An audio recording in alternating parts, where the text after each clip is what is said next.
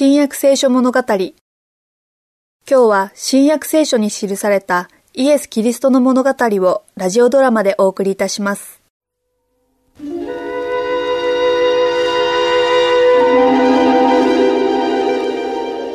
主よ、あなたの足元にひれ伏して、え主がおられない。消えてしまった。だが、すぐそこに座っておられたんだ。神の御子がこの部屋に。エルサレムからずっと一緒に歩いてこられた。お話もしてくださった。聖書をいろいろ説明してくださったのだ。私たちの心が燃えるほど、聖書のことをよくご存知で、はっきり説明してくださったのも不審はない。あの方は、神の御子であり、創造主であり、あの方を通じて聖書も書かれたのだから、そのイエス様が蘇られたのだ。これからどうしよう。エルサレムへ引っ返して、11人の弟子や、みんなにこの吉報を伝えるべきだろうな。私たちは今、人類にもたらされた最大の知らせを持っているのだ。救い主が蘇られたという。さっきまでは、何かに飢えていたな。そして疲れていたよ。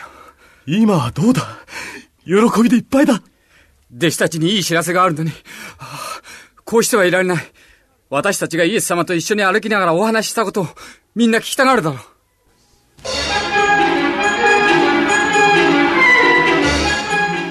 二人は旅支度を整えると元来たのと同じ道筋をたどって直ちに出発しました。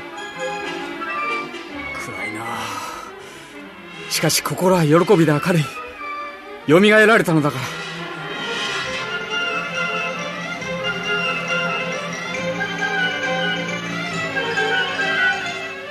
この二人の弟子は岩につまずき崖をよじ登りながら夜通し歩き続けました。道に迷ってはまた見つけました。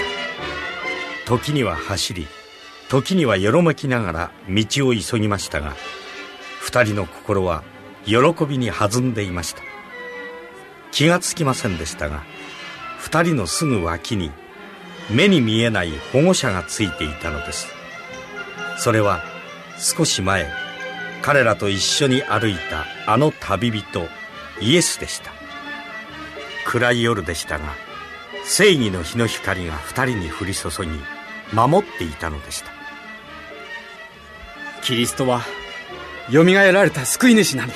死んではおられぬ。よみがえられたのだ。エルサレムへ着くと二人は東の門から入りました。それは祭りの折などには夜も開いていたのです。イエス様が最後の夜を過ごされた。あの2階の部屋へ行ってみよう。お弟子たちはそこにいるだろう。そして主のお体がどうなったかを確かめるまでは眠られないでいるだろう。私たちはそれを知らせに来たのだ。主がよみがえられたことを。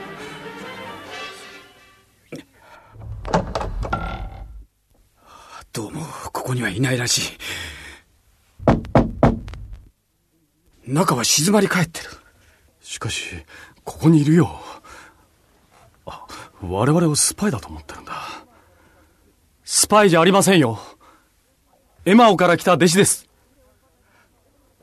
私はエマオのクレオパです。お忘れですか？何時間か前にこっから出たばかりです。ペテロさん、ヨハネさん、マタイさん、入れてください。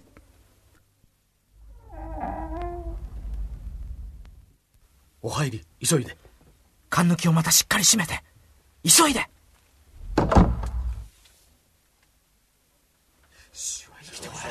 先生は生きておられた。いや、まさか。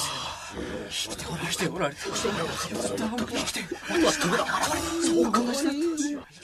マタイさん、皆さんは何を言おうとしているんですか？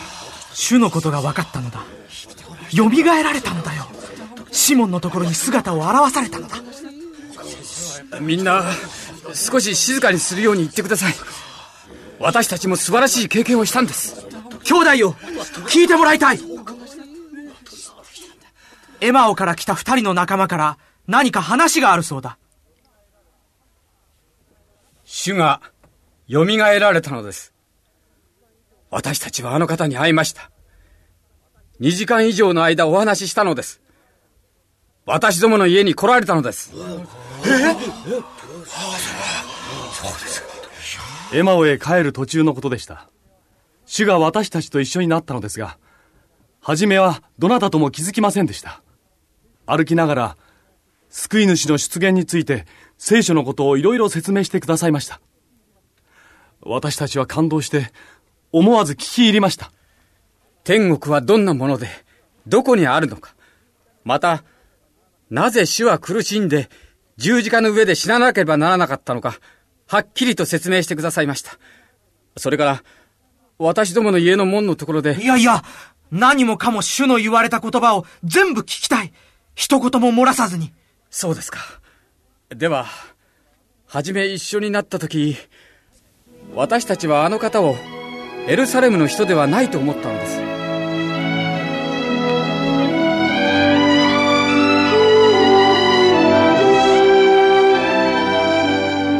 私たちはひれ伏して拝もうとしましたが、その時急にお姿は見えなくなったのです。クレオパさん、あの時もし、イエス様を無理に家へお引き止めしなかったらと思うと怖くなるよ。イエス様とは分からずに終わるところだった。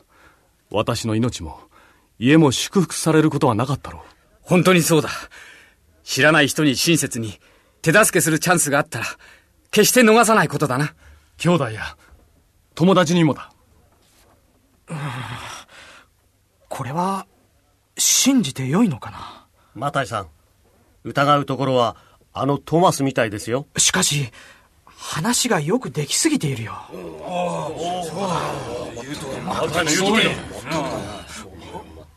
や、見知らぬお方、どうやって入られた？安かれ。は霊だ救い主のなぜおじまどっているのか。どうして心に疑いを起こすのか。私の手や足を見なさい。まさしく私なのだ。触ってみなさい。